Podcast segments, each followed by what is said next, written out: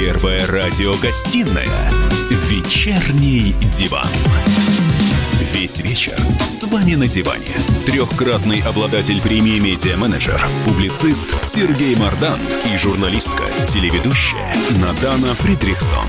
Всем здравствуйте! В эфире радио «Комсомольская правда». Я Сергей Мордан. Я Надана Фридрихсон. У нас в гостях Борис Титов, уполномоченный при президенте Российской Федерации по защите прав предпринимателей, глава партии. Как называется ваша партия? Как партия тебе не стыдно? Да я просто вне политики. Топ-3 новостей на сегодня. Доллар 75, нефть уже ниже 30. Это так вам для разгона. А, число заразившихся коронавирусом в России выросло до 93. Кроме того, в Москве э, в связи с коронавирусом до 10 апреля отменяются все массовые уличные мероприятия с участием более 50 человек. Об этом сообщается на официальном сайте мэра Москвы Сергея Собянина. То есть любители вышивания могут собираться, все остальные нет. Так, с 21 числа вводится карантин в московских школах, с 17 числа закрываются театры, кинотеатры и прочие увеселительные заведения. В общем, я... так- Сидим дома. Да, я так понимаю, что мы входим в настоящий тихий, необъявленный в гибридный карантин. В Вот так рецессию вот. мы входим. Да, но это мы обсудим позже. Ну и последний. В нас- рецессии мы давно.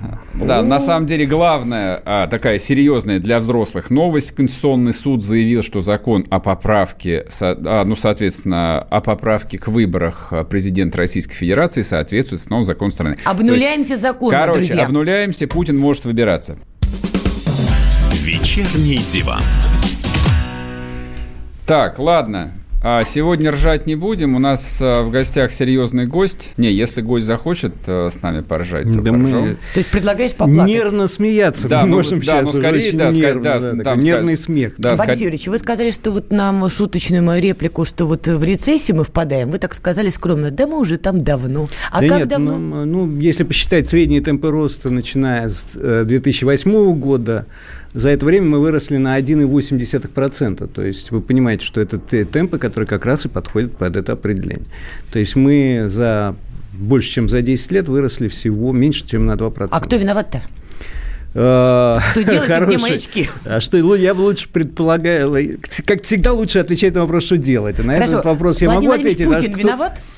А, Путинская как бы экономика, да, она Путинская была... экономика? Ну, была Путин? трамповская экономика, обамовская экономика, можно говорить о путинской экономике. Она имела два таких главных периода в своем развитии. Первый мы считаем до, ну, там, условно, до две- кризиса 2008 года, где мы видим огромное количество позитивных моментов, быстрые темпы роста, а, создание институтов, то есть тогда и суд начал работать, ничего, а, по крайней мере, были явные улучшения. Инвестиции шли очень быстрыми темпами, тогда практически ни один крупный иностранный бренд э, не остался не вовлеченным в российскую экономику. Они здесь производят, да, многие вещи, и автомобильные, и там химическая, и э, пищевая, какие Сейчас-то только нет. Путин виноват? А вот после 2008 года началось все немножко по-другому, потому что та команда, которая, в общем, занималась экономикой, а мы здесь называем фамилии Кудрина, прежде всего, Силуанова, того же Набиулиной, они не как антикризисные менеджеры справились со своей задачей, но вот э, с вопросами, когда надо было переходить к реальному развитию,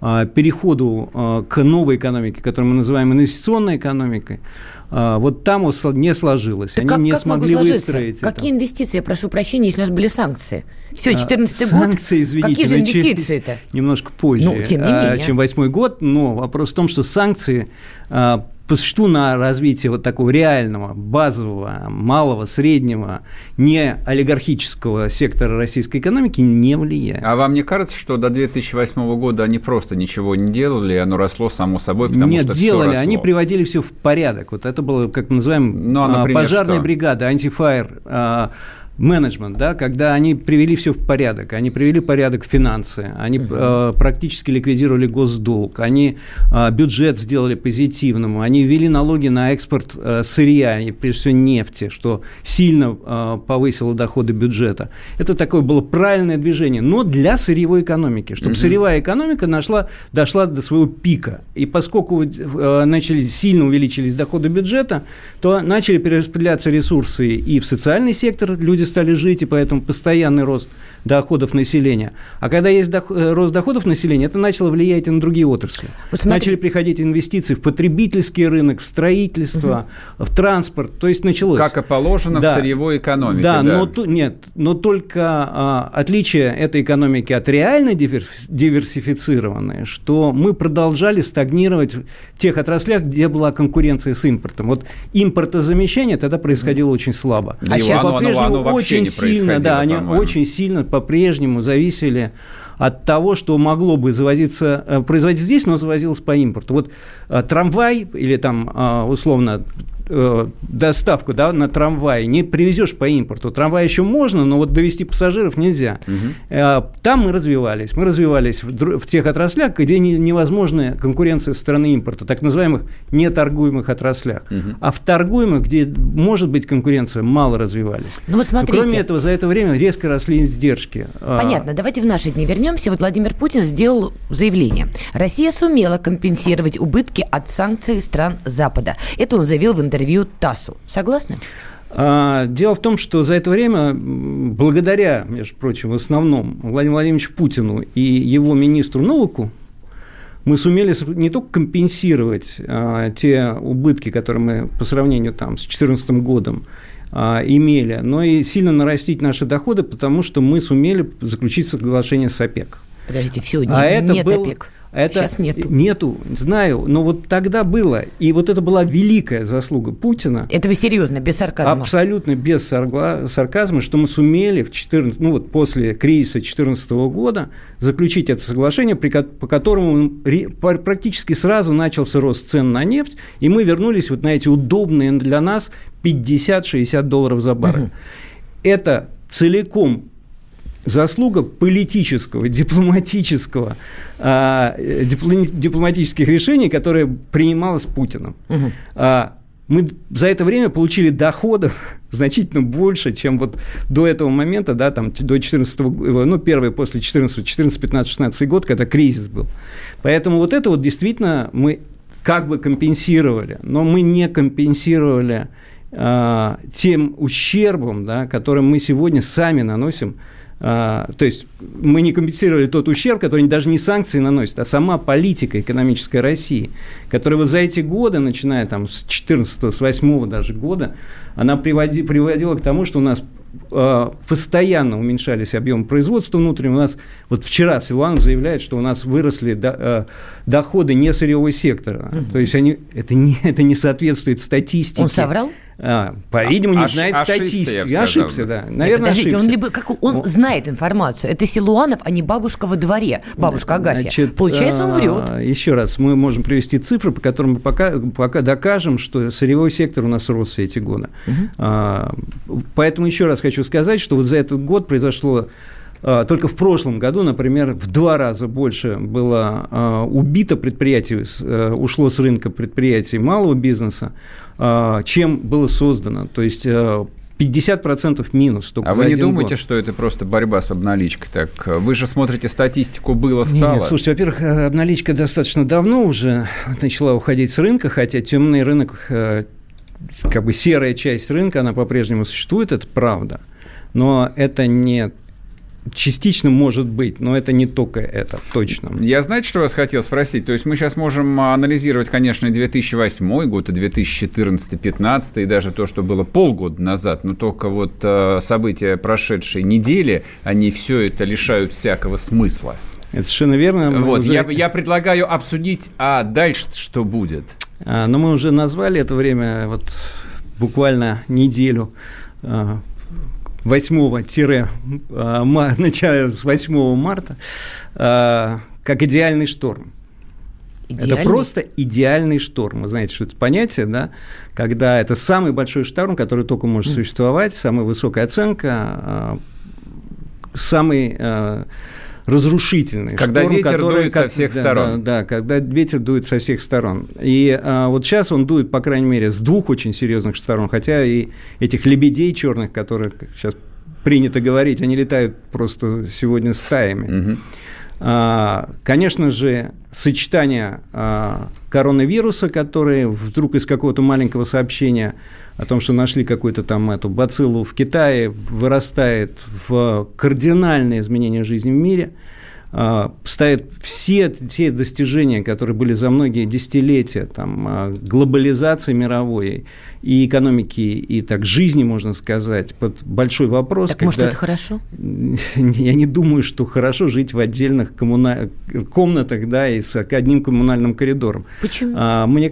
Потому что мы все-таки малый мир, и он доказывает, даже тот же коронавирус прежде всего доказывает, насколько мы глобально. А, насколько изменения в одной стране касаются всех остальных. И а, я еще раз хочу сказать, что когда страны закрываются между собой, бывшие партнеры по блоку, а, уж не говоря там надо, ну, по, по ЕС, Европейскому Союзу, то есть они друг другу не доверяют, mm-hmm. да, кто как ведет эту борьбу с коронавирусом, то это говорит о том, что, знаете, страхи вот эти, то, что бумагу выносят туалетную, а, у нас даже меньше, да, чем в других странах.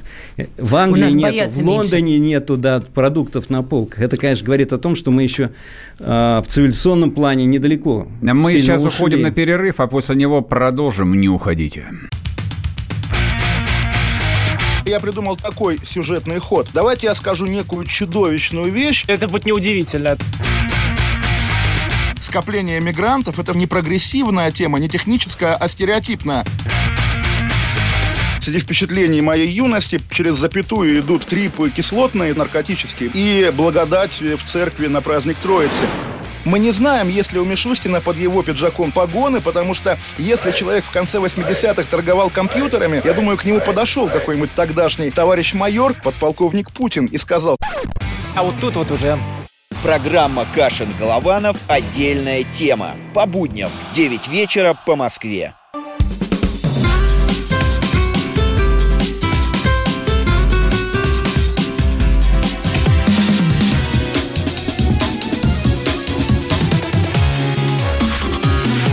Первая радиогостинная «Вечерний диван». И снова здравствуйте. В эфире радио «Комсомольская правда». Я Сергей Мордан. Я Надана Фредериксон. У нас в студии Борис Титов, политик, глава партии «Роста». Значит, напоминаю, да, кто не сделал все татуировки. WhatsApp Viber 8 967 200 ровно 9702. Пишите ваши комментарии и вопросы. Идет трансляция в Ютубе. Здесь, в общем, тонны мата и оскорблений. А, к сожалению, не можем их в эфире прочесть, ну, а, озвучить, но вы можете, по крайней мере, почитать и порадоваться. Может а, быть, даже присоединиться. Чего материться-то? Как что? У нас известный политик. Известному человеку всегда есть что То сказать. у людей подгорело, потому что но Борис Юрьевич на... Титов... Не, нас оскорбляют тоже, естественно. Ну, это а, понятно, ну, в первую очередь господи. меня, ну, это нормально. Вы сегодня лидер нашего хит-парада, Интересно, конечно. Что, что же я уже успел что-то такого натворить? Люди у нас добрые Жизнь просто. длинная, значит, есть что предъявить. А, смотрите, Два дня читаю довольно, очень, довольно сдержанные комментарии и заявления членов правительства и даже главу кабинета о том, что сделаем то, сделаем все, угу. вот, никакой паники, все спокойствие. Параллельно читаю заявления и решения глав правительства крупнейших э, мировых держав. Китай даже не трогаем, мы же по-китайски не читаем когда какая-нибудь реальная работа начнется, а ничего ждут-то? Нет, ну, вы видите, мы на дней 20-30, как все считают, отстаем по развитию коронавируса, и реакция, конечно, многие страны продемонстрировали разную скорость реакции, там Сейчас все считают, что китайская реакция, хотя вызывала массу критики, да, по ходу дела, но сегодня считается идеальной. А мы как эстонцы, а, что ли, на ручнике перемещаемся? Ну, Конечно, знаете, пока вот э, не клюнул, э, вот, поэтому, э, конечно, пока мы только подступаемся к этой теме, хотя вы видите, уже строятся в Москве, уже строятся специальные госпитали, да, для... Это фантастика, это фантастика. Зараженных коронавирусной инфекцией, поэтому, ну, что-то делается. Ну, да? смотрите. Учитывая... Я просто хотел бы сказать, что, конечно, вот я, наверное, не могу комментировать с точки зрения там санитарных всяких норм и того, что... Почему? И, ну, потому что я не специалист в этом деле, хотя я все время, э, как бы моя точка зрения состоит в том, что здесь а, нельзя пере, да, потому что те эффекты, которые для экономики да, имеют отрицательные эффекты, они просто гигантские. Мы пока их еще не видим. Ни в Европе пока не видели, а даже в Китае пока нет той статистики отчетной, безработности, да, которые Почему? а, реально... За, два месяца, за два месяца уже есть. но там есть уже отрицательные Минус цифры. 13%. Но, э, тем не менее, мы пока еще всех последствий не видим. Мы увидим эти последствия, там, наверное, по результатам первой, такие серьезные, по результатам первого полугодия. Ну, а в целом, я думаю, что мы по концу года только сможем реально оценить все последствия, которые Слушайте, имеет вы, коронавирус. вы оптимист. А, Хотите, я вам предложу нет. сценарий, когда вы, когда вы увидите последствия, и мы вместе с вами? Через два месяца, да. А, я думаю, гораздо раньше. Вот а, как только а, этот гибридный карантин в Москве а, превратится в настоящий и будет закрыта практически вся сфера услуг, Москва же ничего не Нет, производит, я- кроме вы, услуг. э, то, что я говорю, да, сейчас, я говорю о том, что из статистики, которая реально отразит состояние и, те потери, которые понесла экономика. Сейчас мы можем только о них догадываться. Когда мы видим, что в Европе не работает ни один ресторан, что в Европе, а, соответственно, не работают предприятия, в Европе не ходит а или транспорт абсолютно бесплатен сегодня, да, поэтому ник- никто не получает э, деньги э, на содержание. А, То есть сегодня а, только внешние признаки показывают, а реальные цифры окажутся только потом, мы их узнаем, насколько упала экономика мира, Европы, мира, а, и в том числе России. А в России идеальный шторм в том, что кроме коронавируса, который пока не очень нас а, еще, хотя, конечно, потребление сократилось, а, но пока предприятия работают, пока такого прямого влияния на экономику пока нет, а, но у нас же второй шторм да, с э, ценами на нефть. То есть это такой уже Двойной удар. рукотворный такой, искусственно сделанный, персонифицированный Вот сейчас мы об этом поговорим. кризис. Просто вот э, Михаил Мишустин заявил, что будет создан антикризисный фонд а, в размере 300 миллиардов рублей для поддержки отраслей экономики и граждан. На ваш взгляд, это достаточная мера на данный момент? Ну, я посмотрел сегодня, какие цифры есть в мире, но, например, а, в Италии, по-моему, 27 миллиардов евро а, на сегодняшний день создан фонд для поддержки предпринимателей. Где-то от 15 до 30 миллиардов варьируются в, э, в европейских странах эти фонды. Каждый, там, причем разные очень э, способы поддержки э, бизнеса, но прежде всего, конечно, это меры, нацеленные на малый и средний бизнес. Вот эти деньги, кто их получит, 300 миллиардов? Да, вот. А, вот самое главное, чтобы получили те, от кого зависит реальное состояние Не-не-не, экономики. Вы как думаете, кто их, кто их получит А, на самом прошлый деле? раз, на прошлом кризисе, эти деньги получили крупные банки. А сейчас кто получит? А сейчас уже прозвучало там слово «большие компании», которые должны помочь, ну, соответственно, им эта помощь должна быть компенсирована. Это кто. Роснефть? Газпром? А, ну, госкорпорации там было конкретно Нет, сказано. не только. Почему? Хотите, я вам сразу пре- предложу версию, кто их получит, и даже обоснование какое Давай. будет. Их получат нефтяники. А, ну, Вот, Роснефть. то есть э, практически у каждого, почему-то там много кто есть, там и Лукойл есть, и... Нет, да, да, тут да, у да, нас есть только. Роснефть. Те, Нет, кто неправда. устроил второй шторм. Не- да, нет, есть- как бы в чем а, диспозиция? То есть любая нефтяная компания имеет э, существенную кредитную нагрузку. Соответственно, сейчас они проседают два с половиной раза по доходам в моменте.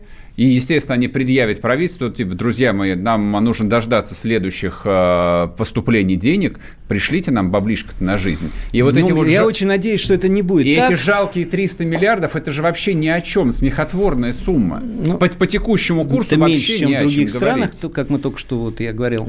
Но э, я просто хочу сказать, что, может быть, в этот раз мы не ошибемся. Почему? Там работают Это все-таки новое тысяч людей. правительство, и мы завтра, вот сегодня мы весь день готовили, завтра выдадим э, уже письмо на имя Мишустина не только как на председателя правительства, но и как главу этого штаба да, э, антикризисного с конкретными предложениями, А зачем что письмо? нужно сделать. Вы же можете позвонить. Э, позвонить. э, Ну, я думаю, у вас есть возможность лично поговорить. получится. Мне кажется, что все-таки лучше все положить на бумагу, тем более сейчас мы опрашиваем очень много разных э, и компаний. Э, нам звонят сегодня э, компании, там рестораны, отели, э, транспортные организации, очень много разных э, секторов экономики. Все это мы сегодня собираем, смотрим, выстраиваем в систему. Наш, у нас есть Институт экономики роста, который вот как раз этим занимается. А И завтра вы- выдадим это как формальный, официальный документ, если Будут ли, сказать налог- требования. будут ли налоговые каникулы? Мы их хотим, мы просим, да.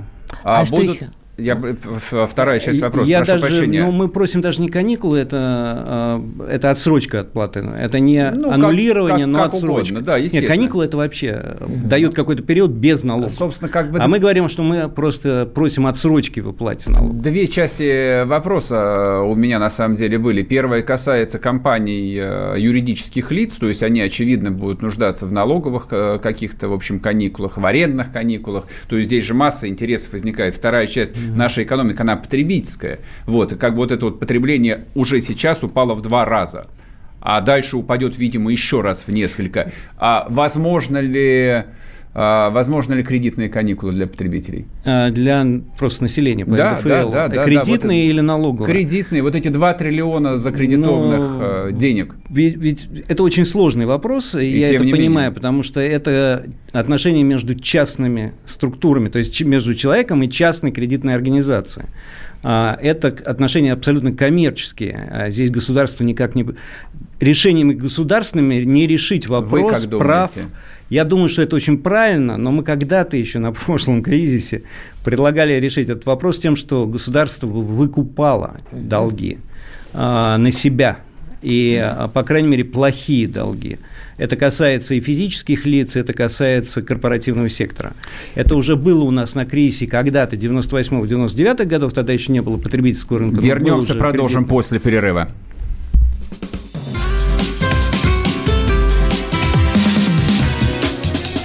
Первая радиогостинная «Вечерний диван». Банковский сектор. Частные инвестиции. Потребительская корзина. Личные деньги. Вопросы, интересующие каждого. У нас есть ответы. Михаил Делягин и Никита Кричевский. В эфире радио «Комсомольская правда». Час экономики. По будням в 5 вечера. Первая радиогостинная «Вечерний диван». Весь вечер с вами на диване. Трехкратный обладатель премии «Медиа-менеджер», публицист Сергей Мардан и журналистка, телеведущая Надана Фридрихсон. И снова здравствуйте. В эфире радио «Комсомольская правда». Я Сергей Мордан. Я Надана Фредериксон. У нас в студии Борис Титов, глава партии «Роста», политик, предприниматель. Нет. Полномоченный по защите прав предпринимателей при А, президенте а, Российской может, Федерации, но и- все-таки и- на и- первом и месте. это да. тоже. А и звучит. это тоже. А звучит. Нет, для меня вот вы предприниматель, например. Ну, для себя я тоже, прежде всего, предприниматель, А но остальное- во временном отпуске, да. Ну, с вами интересно разговаривать, как с действующим предпринимателем, человеком, который понимает, что происходит и чем это все грозит сотням тысяч людей, которые рискуют собственными деньгами, и десяткам собственно, миллионам да, тех, которые на них местами. работают. Итак, вопрос. Нефть по 30 долларов, какой курс доллара будет?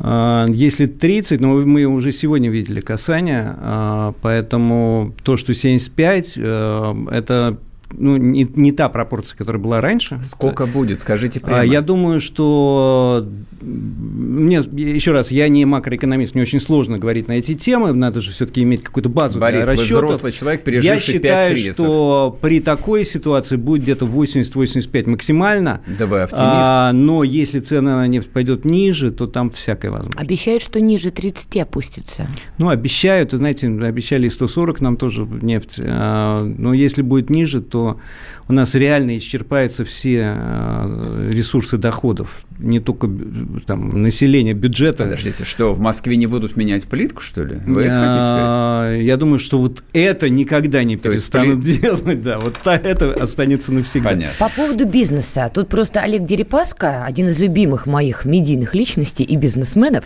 сделал интересное заявление. Наш, да. Он призвал э, ввести полный карантин в России из-за коронавируса и э, добавил, что нужно закрывать границы для иностранцев на 60 дней. Я очень часто согласен с Олегом. А в Мы этом вместе случае? он, вот, и там занимаемся макроэкономическими нашими исследованиями, стратегией роста. Там, и действительно вот, а, очень уважаю его мнение. Но а, вот в данном вопросе я вот начинал, но не закончил. А, каждое следующее решение по э, борьбе с коронавирусом, то есть вот все эти санитарные новые ограничения, которые вводятся, каждое последующее имеет меньше эффективность, чем предыдущее. Вот там условно первый набор решений – это максимально эффективное решение для того, чтобы вирус не распространялся. Маски, а, там а, не то, что даже постоянно находиться дома, но это какие-то там школы, крупные массовые мероприятия не, не а, отменять. Вот это базовые инструменты, которые больше всего работают на борьбу с вирусом.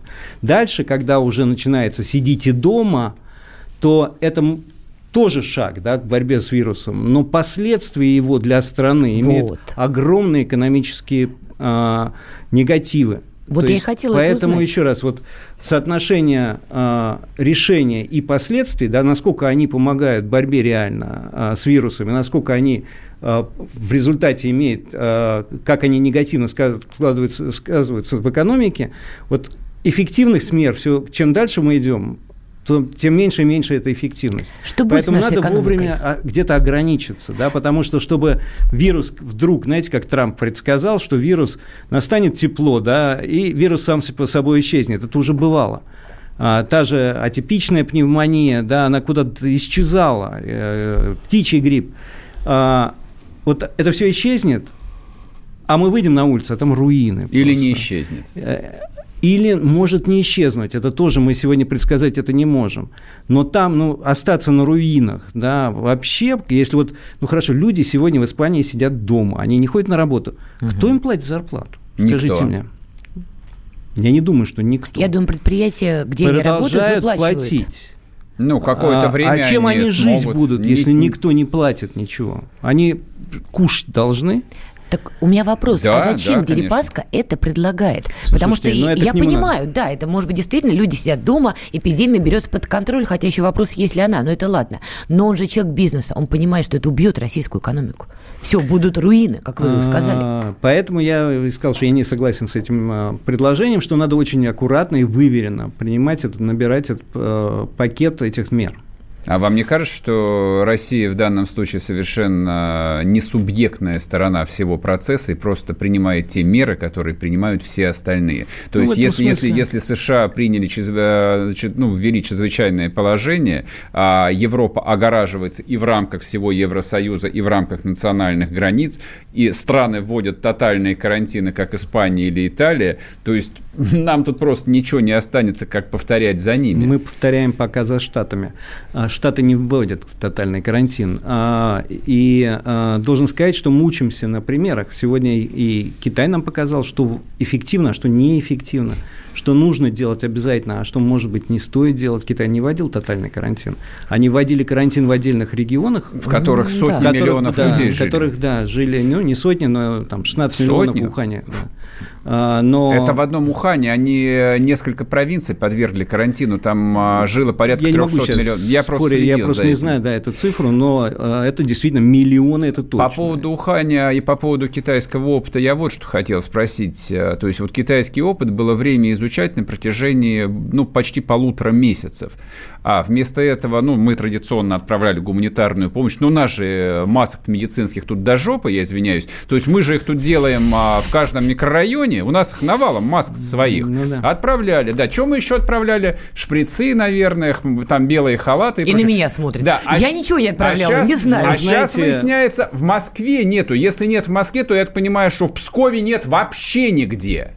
Ну, это правда, но хотя я вам должен Может, сказать, производство что производство, бы. я вчера говорил с одним предпринимателем, а, линия по производству масок так. стоит где-то около... 50 тысяч долларов ближе к 100, как мне было сказано, но там они, конечно, разного как бы Но растамаживать два с половиной да? месяца. Ну, сейчас вот, надеюсь, правительство э, распоряжение выпустило, что зеленый свет, э, коридор для растаможки всякого оборудования и медикаментов. Смотрите, для... значит, э, вчера поступила роскошная новость, я ее вам кратко перескажу. Значит, ее тут в Фейсбуке написал человек, который попытался вести тесты, опять-таки, с территории Китая.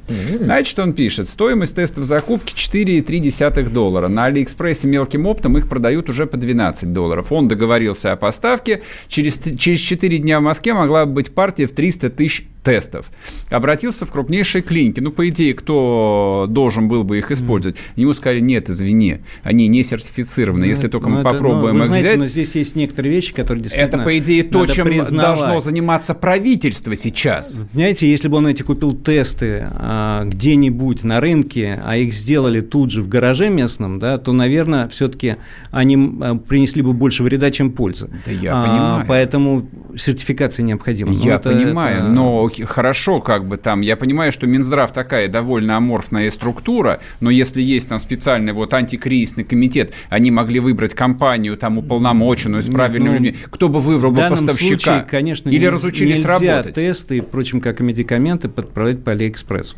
Поэтому нужно здесь все-таки иметь э, понимание, что вреда может быть значительно больше, чем польза. Поэтому сейчас главное, чтобы государство закупило сертифицированные тесты в необходимом количестве. Хотя я вам должен сказать, вот мой даже маленький опыт, там, мы, э, и там, моих близких, да, вот в, э, только что вчера, там, позавчера вернулся из Новороссийска, Мгм. очень сложно сделать тест, практически нет теста. Да даже никто в И- этом и- не сомневается. Что их, то, то, что их нету, даже, в общем, об этом можно было бы и не говорить. Конечно, их нету. Я в воскресенье был в клинике в Московской области. Все врачи ходят без масок. Хорошая клиника сетевая. Да мы с я вами подозреваю, тоже без масок я подо- сидим на я- этом Нет, эфире. но это врачи, по идее. заметьте, ну Кстати, как- вы со мной даже поздоровались за руку, это вот на Ютьюбе все это отражено, представляете? А, Так что я всё. православный, поэтому моя идеология простая. Мы, мы все равно все умрем. не. Нет, да? мы просто все умрем, поэтому нечего умничать. Знаете, тут и православные, и мусульмане Одинаково. умрем все. Да, Так А вот а пока мы все Как еще не Рамзан. Кадыров сказал, так и я. Чего боитесь? Вы что умрете все? Нет, Как Рамзан Кадыров скажет, так и сделаем, Сереж. Рамзан скажет, и ты платок оденешь. Понимаешь, это старый анекдот. Пока мы еще живы. Я вот чего хочу понять. Наш российский любимый мной бизнес, крупный, давайте с него начнем. Вообще, наши уважаемые бизнесмены, как собираются помогать любимой родине в эти тяжелые-тяжелые времена? А, спросите у каждого отдельно. Мы да? вас Вы-то наверняка поговорили с кем-то Что уже. скажет купечество? А, Ну, во-первых, давайте все-таки определим, что купечество, э, так сказать, э, были же первая, вторая, третья Разных гильдия. гильдий, да. я Вот мы понимаю. второй, да, э, среднего э, размера, э, прежде всего является главным субъектом, на который валятся все проблемы. То есть э, он, бизнес прежде всего страдает, уже потом идут последствия для людей, да, в основном. А, Поэтому, конечно, здесь не столько помощи, сколько надо помогать. И вот Подождите, целая Лукойлу программа помогать? помощи. А? Лукойлу помогать? Не, я с- говорю про э, Купечество мы- второго эшелона. Правильную А, гильдию. не-не, я про первую. Про Там- гильдию там- правильную. Там же такой денежный поток, что я бы их раздел бы просто до трусов. А, Значит, э, то, что происходит с крупным бизнесом, а, я сегодня думаю, что каждый из них выстраивает какие-то свои программы, но говорить за них я не могу. Ага. Не, не, не, не мой, не мой уровень. А, Подождите, вы же омбудсмен, вы же фактически представляете. Я защищаю права бизнеса, да, когда начинаются проблемы для бизнеса, я вот должен Хорошо. включаться. Так, щас Хотя у нас- крупные, честно вам скажу, чаще всего без меня обходятся, да. Сейчас у нас будет перерыв. После перерыва Продолжим, мы да. продолжим мучить Бориса Титова, который изворачивается и прямо ничего не отвечает. То есть Ой, задали ой, вопрос, ой, сколько ой. нужно отнять у Лукойла, он не отвечает. Все, вернемся после перерыва, не уходите. Как дела, Россия? Ватсап-страна! Это то, что обсуждается и то, что волнует. Это ваши сообщения в прямом эфире, в том числе и голосовые. Каждый день с 12 до 15 часов с Михаилом Антоновым. Эфир открыт для всех. Включайтесь. Радио «Комсомольская правда». Радио про настоящее.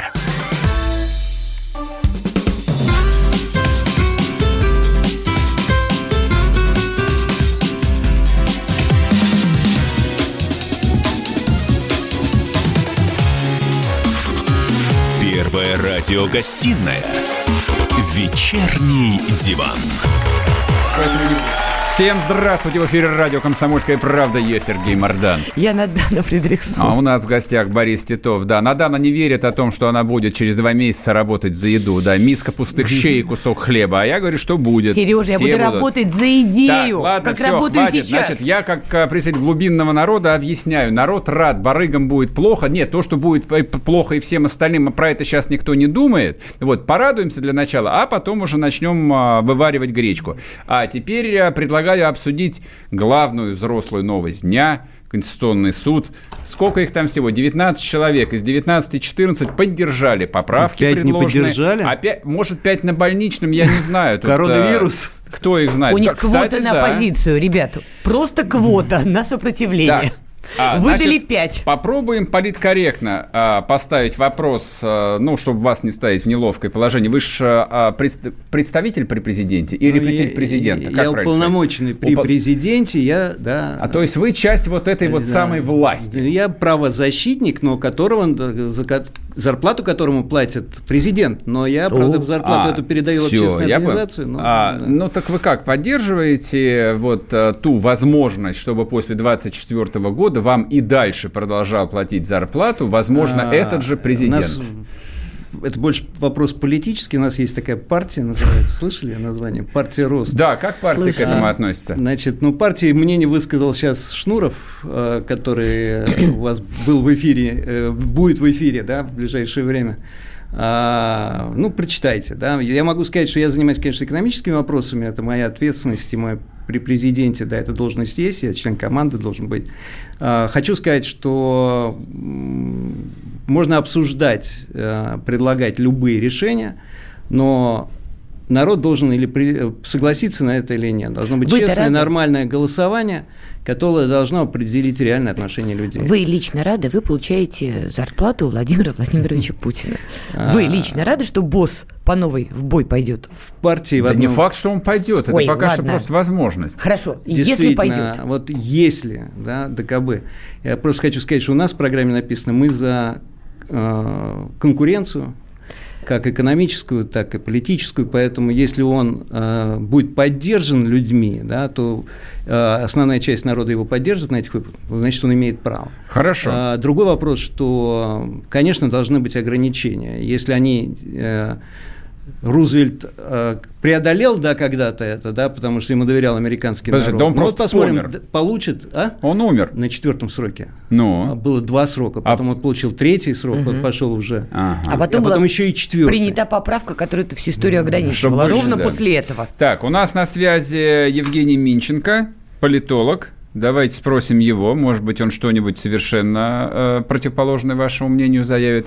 Я его слышу. Если оденете Да, наушники, то да. здравствуйте, Здравствуйте, да, Евгений Евгений, Николаевич. здрасте. Ну вы как, э, рады решению Конституционного суда или нет? Ну, понимаете, я же как политический аналитик э, мыслю не в терминах плохо-хорошо, а кому выгодно, в чьих интересах. Кому выгодно, в чьих интересах? нужно? Зачем это нужно? Ну, ну, выгодно Путину и той части Политбюро 2.0, у которой нет э, своего кандидата в преемники, и ком- которым комфортнее, чтобы оставался Путин. Э, Удобнее Путину э, в рамках и модерации внутриполитического диалога, чтобы раньше времени не не превращаться в хромую утку, и с точки зрения коммуникации с внешними игроками. Зачем такая спешка безумная? О, это, это загадочный вопрос, на который у меня нет ответа. Не исключаю, что ожидали э, резкого ухудшения экономической ситуации, но по той же самой сделке э, ОПЕК+, плюс было понятно, что, в общем-то, она близка э, к исчерпанию, потому что э, наши партнеры Саудовской Аравии э, последовательно настаивали на все большем и большем сокращении э, нефтедобычи, а Россия даже технически э, не в состоянии была увеличивать э, объемы сокращения. Это у них там задвижку открыл, закрыл. А у нас это консервация скважин, это трудоемкий процесс, э, это увольнение людей и так далее. Поэтому я думаю, что, в общем-то, э, один из э, аргументов, что ожидали и этой проблемы, ожидали мирового финансового кризиса, который сейчас у нас наступает. Причем понятно, что коронавирус, по большому счету, это, конечно же, и причина, и повод. Ну, я просто вот а, последний эфир прошлой недели у нас был четверговый, я здесь веселился и, в общем, сам не верил в свои шутки. Я говорил, что ну вот сейчас а, а, значит, региональные парламенты до пятницы проголосуют, Конституционный суд проголосует в выходные, вот, а через неделю, ну вот в следующие, скажем, выходные, мы проведем общенародный референдум. Ага. Я, я почти угадал, то есть до пятницы все регионалы подняли руки, Конституционный суд сегодня, ну вот, то есть, видимо, они, не покладая рук и ног, в выходные работали, не пили, не ели, значит, сегодня объявили о решении. То есть, что мешает, так сказать, нашей родной власти на следующее воскресенье назначить выборы? Только если коронавирус громыхнет? Я думаю, технически невозможно на следующую неделю, хотя вы правы в том, что э, в поправке изначально стояла дата общенародного голосования 22 апреля, а потом ее предусмотрительно убрали. Mm-hmm. То есть технически возможность э, переноса даты есть. Другое дело, что я думаю, что, конечно же, только если будет перенос, то только на более позднюю дату, а не на более раннюю. Ясно, ясно. Спасибо большое. Спасибо С нами на прямой большое. связи был Евгений Менченко, политолог, президент коммуникационного холдинга Менченко Консалтинг. Борис Юрьевич, у меня вот какой вопрос. А партия Роста вырастила конкурентную фигуру для президента России, чтобы посоревноваться с ним? Ну, я почти выиграл в прошлый раз. Я же участвовал в президентских выборах. А вы, правда, считаете до сих пор, что это были президентские выборы? Почти выиграл. Один процент я почти То набрал. Мы все страны а... наблюдали шоу. Очень интересное. Нет, но для нас, драматургию. я могу сказать, это шоу, это было не совсем шоу, может быть, мы слишком даже грустные для этого шоу были, очень серьезные, так все время нас критиковали. Потому наша задача, это была возможность рассказать о том, а, что мы думаем по поводу будущего России и как должна изменяться ее экономика. Потому что вот мы тогда сделали стратегию роста для экономики России, и вот каждое выступление, каждое и мое, и моих товарищей, которые меня поддерживали там на дебатах и во всех, началось с того, что у нас есть четкий план, как изменить экономику России, как сделать, уйти от нефтяной зависимости, как сделать ее диверсифицированной, как чтобы люди жили лучше. Четкий план. На предстоящих и выборах если, вы пойдете если, если против вы... Путина? Не могу теперь. Почему? У вас а, же есть ну, четкий если план. Примут, если примут, нет, если примут поправки в Конституцию, так. одна из поправочек говорит то, что кандидат э, в президенты последние 25 лет – не имел никаких видов. А я с 97 по 2008 год имел, э, извините, с 89 по 97 год имел вид на жительство. С таким счастливым лицом Борис Юрьевич об этом говорит. Отпустим, отпустим его, да. Видите, не складываются у него следующие президентские выборы. Мы к вам вернемся после перерыва. Не уходите. Пока. Что пока? Не, не пока. Слушайте рекламу и новости. А мы вернемся, да? Да, мы вернемся. Иркутск. 91,5. Воронеж 97,7. Краснодар 91,0. Тюмень 99,6. Анапа 89,5. Владимир 104,3. Барнаул 106,8. Екатеринбург 92,3. Санкт-Петербург 92,0. Москва 97,2. 97,2. Радио «Комсомольская правда». «Комсомольская правда». Слушает вся страна. Слушает вся страна.